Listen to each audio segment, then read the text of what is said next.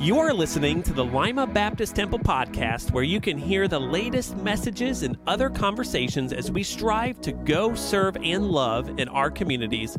If you want to know more about us, visit us online at limabaptisttemple.org. If you've enjoyed our podcast, be sure to subscribe and check us out on YouTube. Well, welcome to week three of our I Love Sundays. We're learning how to make Sundays the best day of our week. If you would, open your Bibles to Proverbs chapter 22. Proverbs chapter 22, or like always, you can uh, follow there on the screen.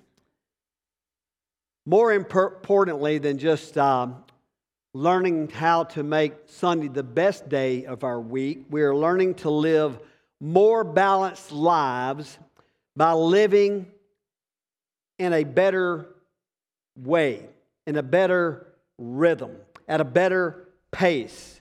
Yesterday, my pacemaker almost wasn't pacing during that football game. Some of you can identify with that.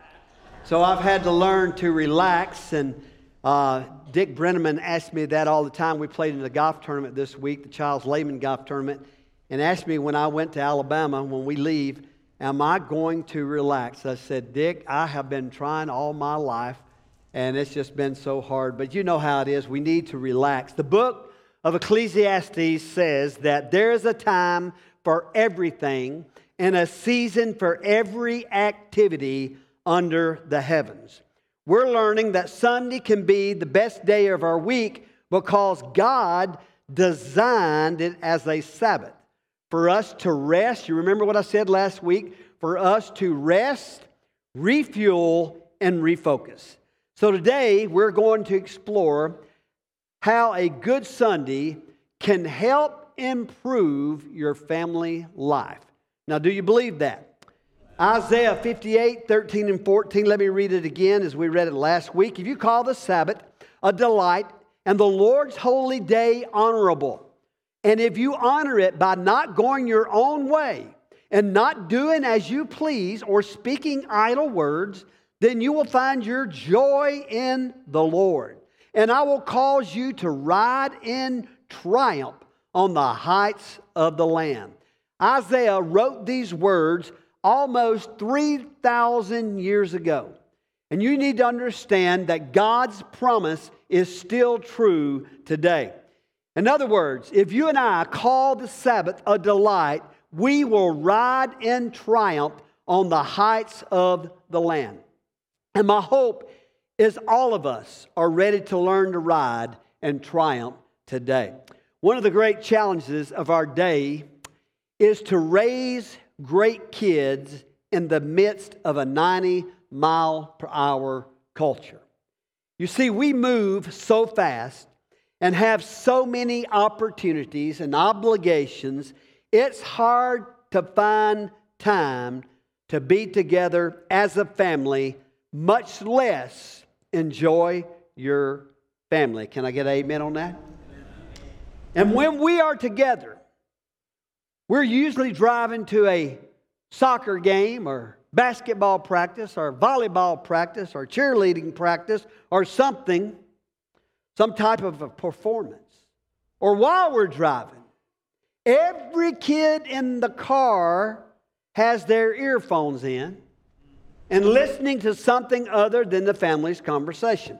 Now let me just tell you how that would have went in my car with my family if my daddy was driving and I had earphones. It would be like this. Make sense to some of you? Uh-huh. Some of you were raised that way. But let's talk about that. Today, I want to help you learn to use Sunday, Sundays, to build better families. Some of you live alone, but you're going to find this message incredibly helpful as well. Now, I want to give you seven practices that will help you or everyone you love, okay? That will help everyone you love, whether you are related to them or not. Every principle I give can apply to helping nieces and nephews and grandsons and granddaughters and every other member of the next generation you have influence on. Now, I'm primarily parents, you need to hear me today because I'm talking to a lot of you with younger kids, okay? So turn in your Bibles to Proverbs 22 6. And this one little verse we're about to read contains one of the most important principles ever given in the history of parenting. This proverb was composed by Solomon, who was the wisest man who ever lived. Now, you know how kerosene is called a fire starter? Well, this verse is a child starter. So listen to this Proverbs 22, verse 6. Train up a child in the way he should go, even when he is old, he will not depart from it. Now, the NIV says, start children on the way they should go. Now, if you were to pull out a compass and take me by the shoulders and point me to the north and start walking, well, which way would I be really heading? North, not south. Where would I end up? North Pole or South Pole? The North Pole. Listen, it's far more likely that's where I would end up. In this verse, Solomon is saying that the first push is the most important push. We might not always end up precisely due north of wherever we started, but chances are very, very good we'll end up mostly due north, won't we? Years ago, I love this. Sir Isaac Newton identified what we call the first law of thermodynamics. He said, An object in motion tends to remain in motion with the same direction and speed. And I think of it as the law of the first push, and it comes from Proverbs 22 6. How is it that Eli Manning and Peyton Manning became quarterbacks? Do you think it has anything to do with their father, Archie Manning, who was an NFL quarterback? What direction do you think he pushed them in? How is it that George Clooney became an actor? Do you think it had anything to do with his aunt Rosemary Clooney, who was also an actress? What direction do you think she pushed him? The direction you, listen, the direction you start your children determines the destination where they are likely to arrive. If you can see that, then you can understand why practice number one is the most important of the seven practices that I'm going to give you today.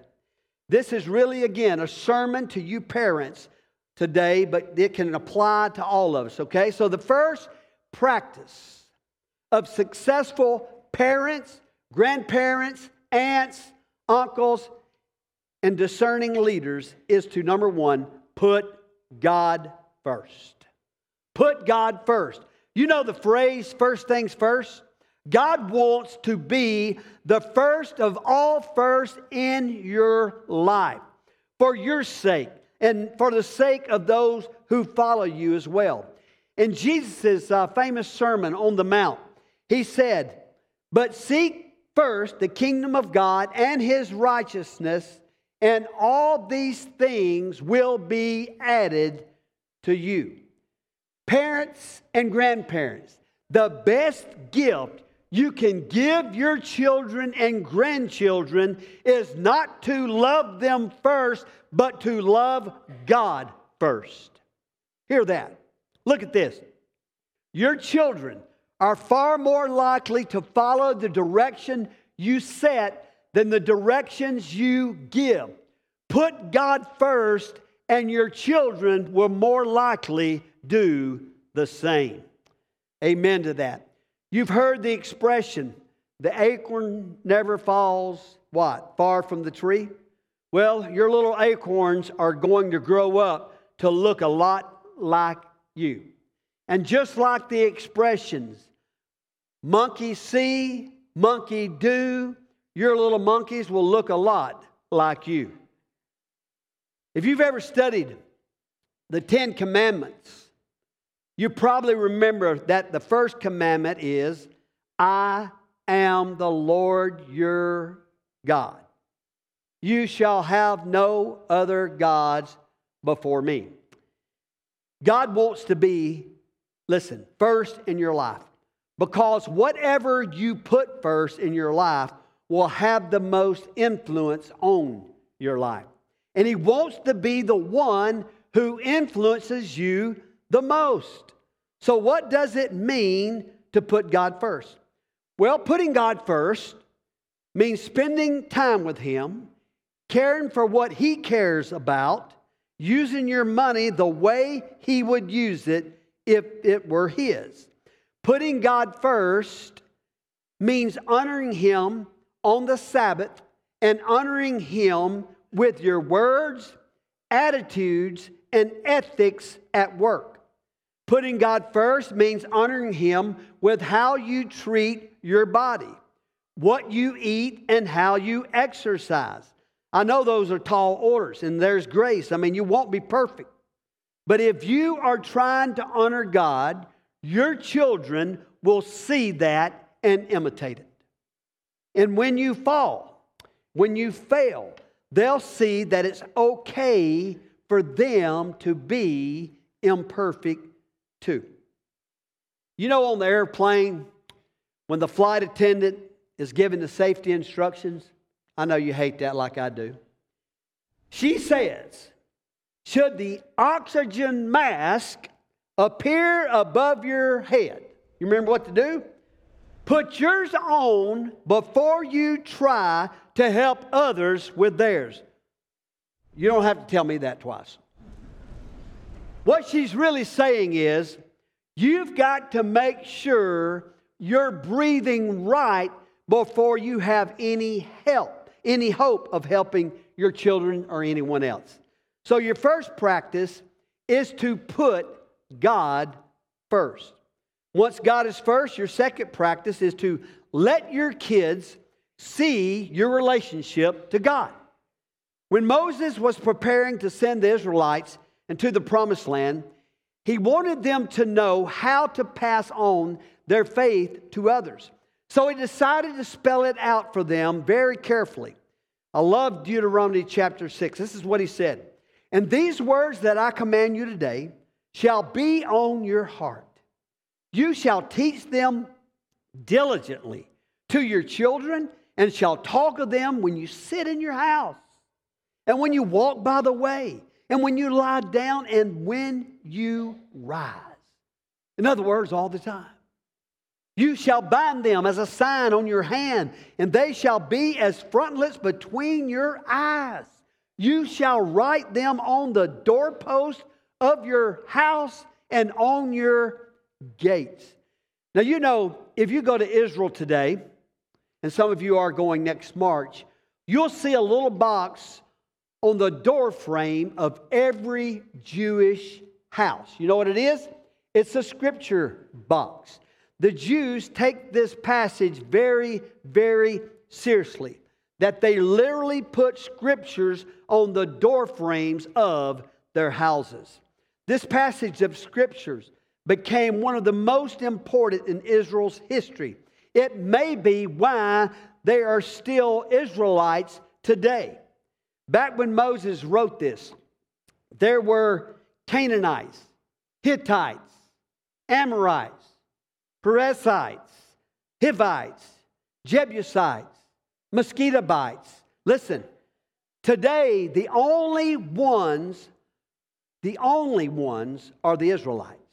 How did the Israelite civilization survive when all the others died off? Simple. Very, very simple. Hear this. The Israelites talked about their faith with their children. Guess what? Parents let their kids in on their relationship with God. You see, generation after generation was passed on what was important. More than 3,500 years later, the Israelites are still talking about their faith with their children. Listen, share your faith with your family. Now, me and Lori, we used to share stories with our girls all the time when they were young. I mean, not only our victories, but our defeats and the reason for them. And man, we would share scripture around the dinner table. You remember when we used to eat meals together? I'll get into that in a little bit. Huh? Y'all remember that? Today, most families don't even gather around the table to eat more than one meal together because of their children's hectic schedule. Hmm. In our culture, one of the most sacredly guarded secrets is how much money we make and how we spend it. Now, you didn't think I was going to just stay here for two more weeks and not mention money again, did you? Yet Jesus said, For where your treasure is, there your heart will be also. So if you are going to start your children out right, it will help them to see your heart and your budget.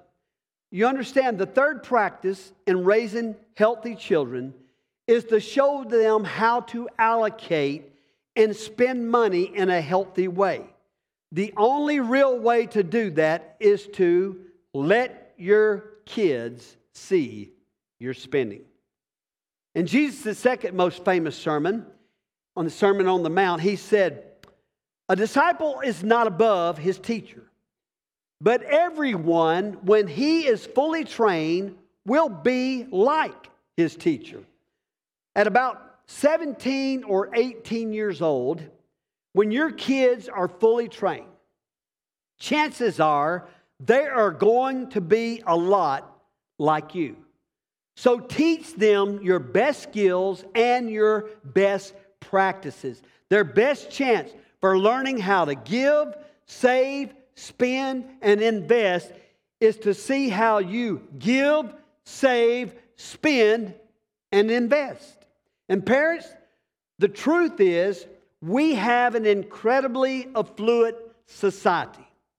According to the Global Rich List, if you earn 36,000 or more a year, you rank in the top 1% of the wealthiest people in the world. I'm talking to a lot of wealthy people in here today, aren't I? Which means that your children are going to grow up affluent.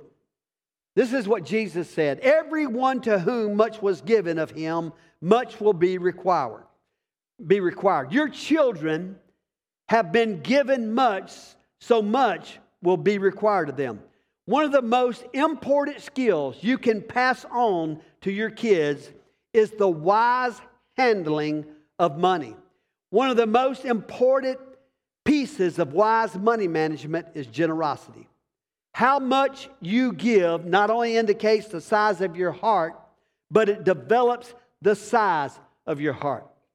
So here's that verse Bring the full tithe into the storehouse, that there may be food in my house, and thereby put me to the test, says the Lord of hosts. Can you imagine the Lord telling you to put him to the test and not following through on this promise here?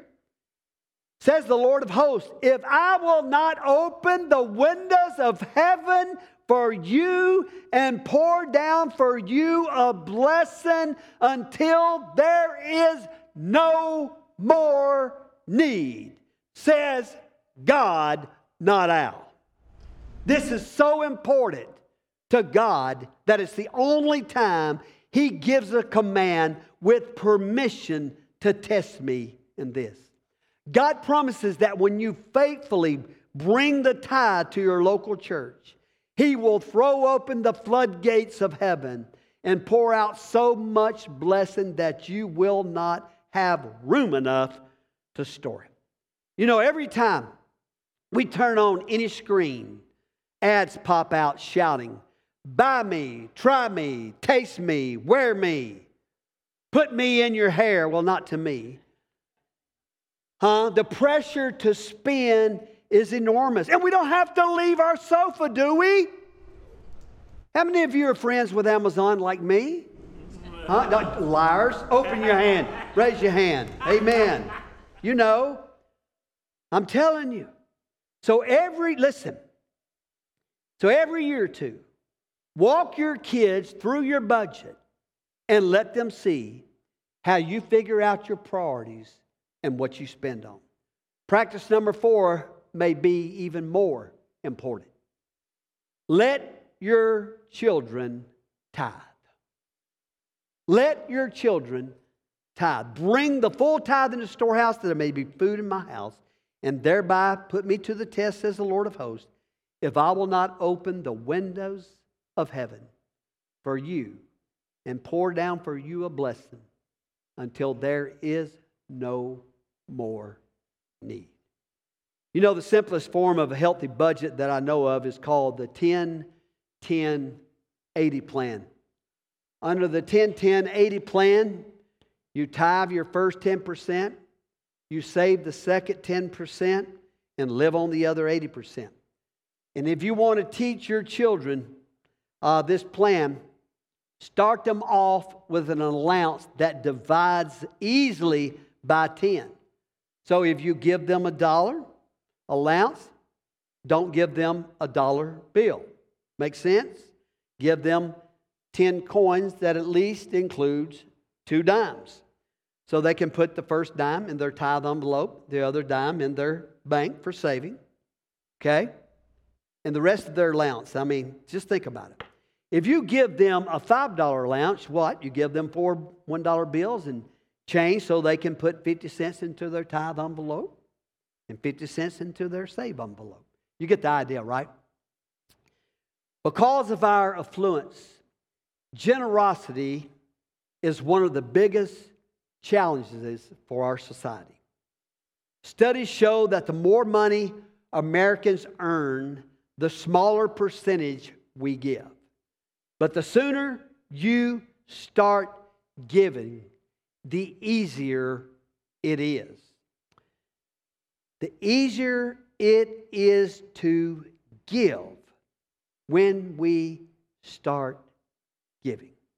Children who learn to give before they spend rarely have trouble being generous in life later on.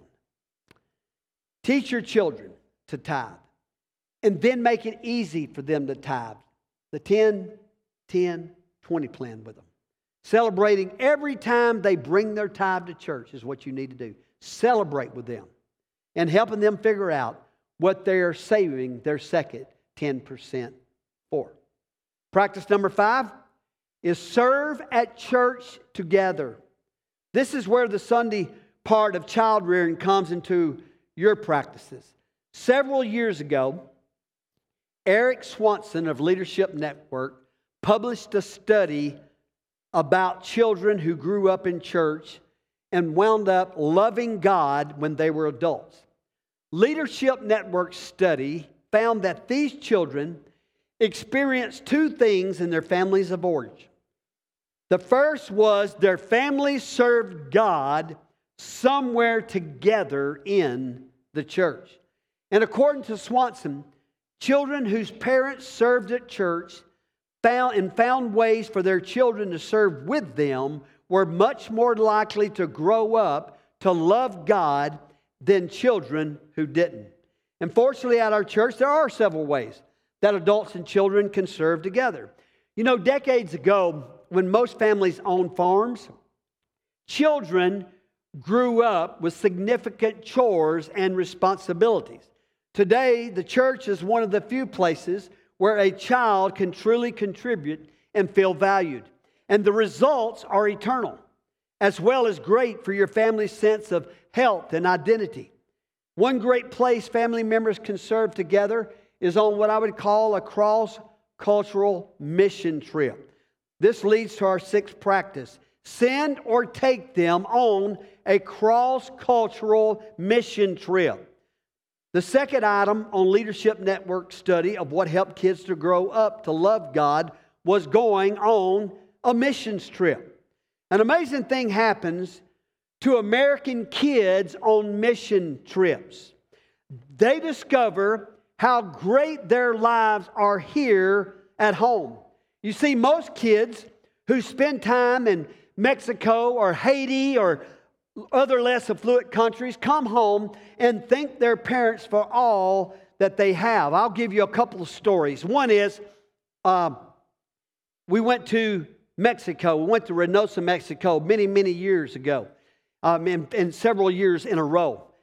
And at the time, there was this one guy that went in, uh, that was with us, went into a store. Now, when I say a store, it's just made of wooden crates and this and this and a little block building, just tiny, um, 10 by uh, 16. And there was these two little boys that he saw playing in a 55 gallon trash can, in and out, in and out. And he brought them into the store and he said, Go pick out anything you want in the store. And they had some decent stuff. And both of them came to him and both of them had a pencil. And this is what they said We want this because it has an eraser. Our other pencils are so short and it hurts the nubs of our fingers when we try to erase. Number one. Then Amberly, our oldest daughter at the time, was seven or eight, and Megan was three or four. And I don't know if they were on the same trip or the other trip. Lord, you can correct me later on this, as you usually do. But, but both of them had an experience. We were going to Mexico, and it was always June or July, or either we did the Christmas trip, it would be in December. But on this particular one, it was in the summer. So in November, Amberly had told her school teacher, I think she was first grade, hey, we're going to Mexico. What are you doing over there? Well, we're going to go over there and we're going to do some mission work and this and this. She took off her wristwatch and gave it to her and said, I want you to go give that to somebody when you go. And Emily's going, okay, like, who did I give this to? She comes home and tells us this story in November. When we leave to go six or seven months later, Amberly has this watch. We go, and we're there the second or third day, and we're out there building a little, helping build a little church, and we can't find Amberly. We weren't freaking out. We asked, hey, has anybody seen Amberly? Oh, she went over there with Miss So and so, Miss So and so, some of the ladies of our church that went. Well, we walk over there, and here's this pastor's wife holding Amberly like this and just hugging her. And Amberly's looking straight at me. And the pastor's wife is crying, and then my ladies are crying, and I'm saying, Well, what's going on? Well, Amberly gave her the watch. Well, I thought that was sweet, but it was just a little too different. And I said, Well, that is awesome. They said, Well, let me tell you what happened. Amberly's around six or seven years old. She had been praying for a watch for about six years, almost at the time of conception. Do y'all hear where I'm coming from? Megan got strep throat. We're across the border, having to go back into McAllen, Texas. She's about four, I guess. We go across the border. She gets to the doctor. The doctor says, You got strep throat. If I give you pills, you can't go back. You're going to have to stay around back from every, away from everybody for about three days. But I give you a shot, you can go back across the border. My daughter was old enough to say, Give me the shot. They pulled those little pants down, shot her in the leg, and she went back. Y'all understand what I'm saying? That happened to both of our kids. But I have seen God move in so many ways through mission trips. While they're on the trip, they realize they can make a difference in other people's lives, giving them a new perspective about making their life count, no matter where God leads them in their adult career. Well, the last practice is to help your children find godly mentors. Parents, what do you do when your children don't want to listen to you anymore? Now, I know we don't have any parents in here where your children never wanted to listen to you. Listen to this. Mark Twain once gave this bit of advice about raising teenagers. He said, When your child turns 13, you should stick them in a barrel and feed them through a knothole. then he said, When they turn 16, cover up the knothole. now, probably not the greatest parenting advice, but somewhere between ages 11 and 14, something happens to every child, man. They start to be cool and have parents who aren't. A gap starts to open in communication and influence. This is where the church can shine because at this same time, kids begin to look up to older kids, especially those in their late teens and 20s. And that's why it's so important in student ministry that some of these students to be godly leaders to some of these younger ones. And our students have some great leaders in this age group. During the preteen and teen years, a young person needs a role model they can look up to and relate to.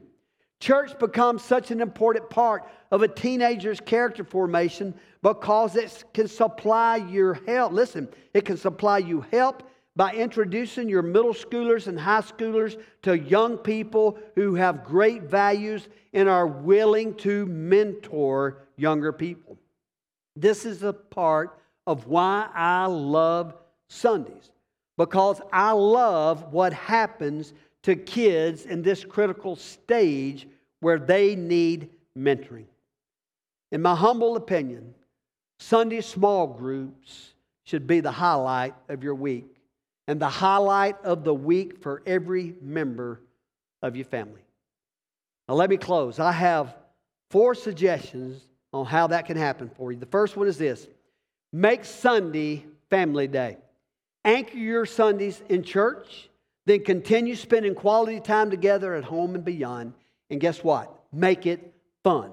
Take time to breathe together and build time for connection in ways that resonate with your family's personality. Play, connect, and seek balance between scheduled events and the freedom to relax and choose some spontaneous activities. Number two, talk meaningfully. Ask questions over Sunday lunch or dinner. You can do this today. Questions like What was the most interesting part about the sermon or class lesson at church today? Next, if you could pick your own name, what would it be? What is the nicest thing a friend has ever done for you? What is your earliest memory? Now, for some of us, we can't remember what we just said, okay? But I hope you'll try this, you know, maybe this later this afternoon or this evening. It could be a significant way to bond and build family identity as well as have fun together. Next, explore God. In other words, take a hike together or doing something in nature to experience the incredible place God has made for us. And lastly, serve together. Take what I talked about earlier leadership network suggestion to find something to do around here regularly as a family. You see, it would help our entire church family and really, really, really benefit your family for a long, long time. Let me read you this verse one more time. Start children off on the way they should go, and even when they are old, they will not turn from it. One of the great things about God is that His mercies are new every morning. Amen? So it's never, ever too late to start. If your kids are still in the home, start something with them today. If your kids are grown like ours, give them a call and tell them you love them sometime before the sun goes down. I love Sundays because Sundays are so helpful for family. Now, let me tell you this quickly. Lori and I didn't do everything right when it came to raising our kids. We made some mistakes along the way, but fortunately, we did a few things right by accident. Because we have always been in ministry, by the time our kids were four and five years old, they learned to serve with us every single Sunday. They would help with set up and tear down and participated in a lot of our ministry events. When they got older, they helped with and went on mission trips, as I said earlier. One day, I woke up and realized that both of my kids really, really loved the Lord.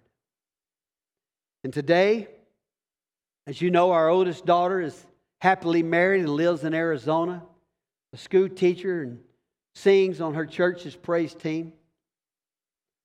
Our youngest daughter, as of a month ago, is now on staff at her church in Daphne, Alabama, across the bay from Mobile, and sings on her church's praise team. And by God's grace, they consider their mother and me to be two of their very best friends. We could have done a lot of things better, but if we had to do it over again, we'd still include every commitment we made to the local church in our child raising plans. Let's pray together. Father, thank you. Thank you for creating us for rhythm and rest. And thank you for creating children and entrusting them to us. Father, would you help those of us who have children in our homes to start them off on the way they should go? And help all of us to make the Sabbath a delight. And Father, for those who are here today, Lord, moms and dads, Lord, that you've given the awesome responsibility, and Lord, who you will hold accountable and how they raise their kids, that God today would be a new day maybe in their life. That God, they would do things as unto the Lord. That God, they would let their kids, Lord, see their true heart. So, Lord, today maybe there's some families that just need to get up out of their seat and come to the aisle and just pray together. Lord, none of us have it all together. Lord, all of us are a mess. God, I pray that you'll be with families today, that you'll restore families. But God, maybe some want to come and thank you that they're still together. They have a great family, but God, they will continue to ask you to help them. And for others, the Lord, they just need to grow closer together. Lord, maybe there's some spouses today that need to make a new commitment to be better leaders in their home, better parents. Maybe some children need to be better children. Lord, whatever needs to happen in this place today, I pray that it will. And I ask all this in your precious name. Amen. Thanks for listening to the Lima Baptist Temple podcast. We hope you are encouraged today, and we would love to hear from you. If you have a prayer request, a topic you would like to discuss, or want to share what God is doing in your life, visit us online at limabaptisttemple.org forward slash central hub.